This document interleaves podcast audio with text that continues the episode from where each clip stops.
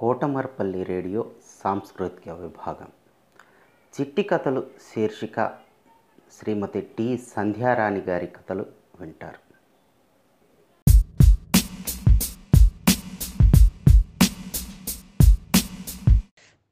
చూస్తున్నారా? వింటున్నారా? మిత్రులారా మనం ఎప్పుడు మంచిని చూడాలి. ఎలాగంటారా ఒక చోట ఆధ్యాత్మిక ప్రసంగం జరుగుతోంది. వక్త నిలబడి ధర్మోపదేశం చేస్తున్నాడు. వక్తను గౌరవించే రీతిలో నిర్వాహకులు ఆయన మెడలో ఒక గులాబీ పువ్వుల మాల వేసి ఉన్నారు. ధర్మోపదేశం జరుగుతున్న ఆ సమావేశానికి ఇద్దరు మిత్రులు వచ్చారు. వీరు శ్రోతల మధ్య చోటు చూసుకొని కూర్చున్నారు. ప్రసంగం ముప్పావు గంట సేపు సాగుతుంది. వక్త మెడలోని గులాబీ మాల నుండి గులాబీ రేకులు ఒక్కొక్కటిగా ఊడి నేల మీద పడుతున్నాయి.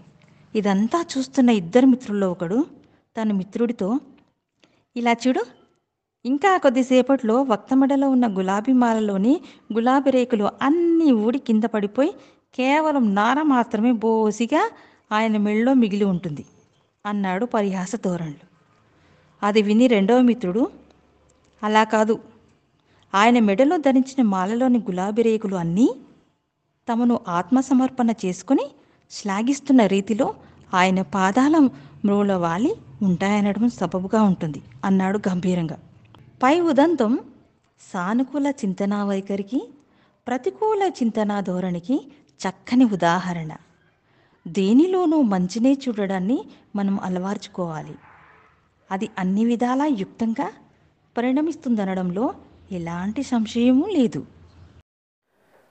మీరింతవరకు చిట్టి కథలు శీర్షికలో శ్రీమతి సంధ్యారాణి గారు చెప్పిన కథలు విన్నారు. సమర్పణ కోటమర్పల్లి రేడియో సాంస్కృతిక విభాగం.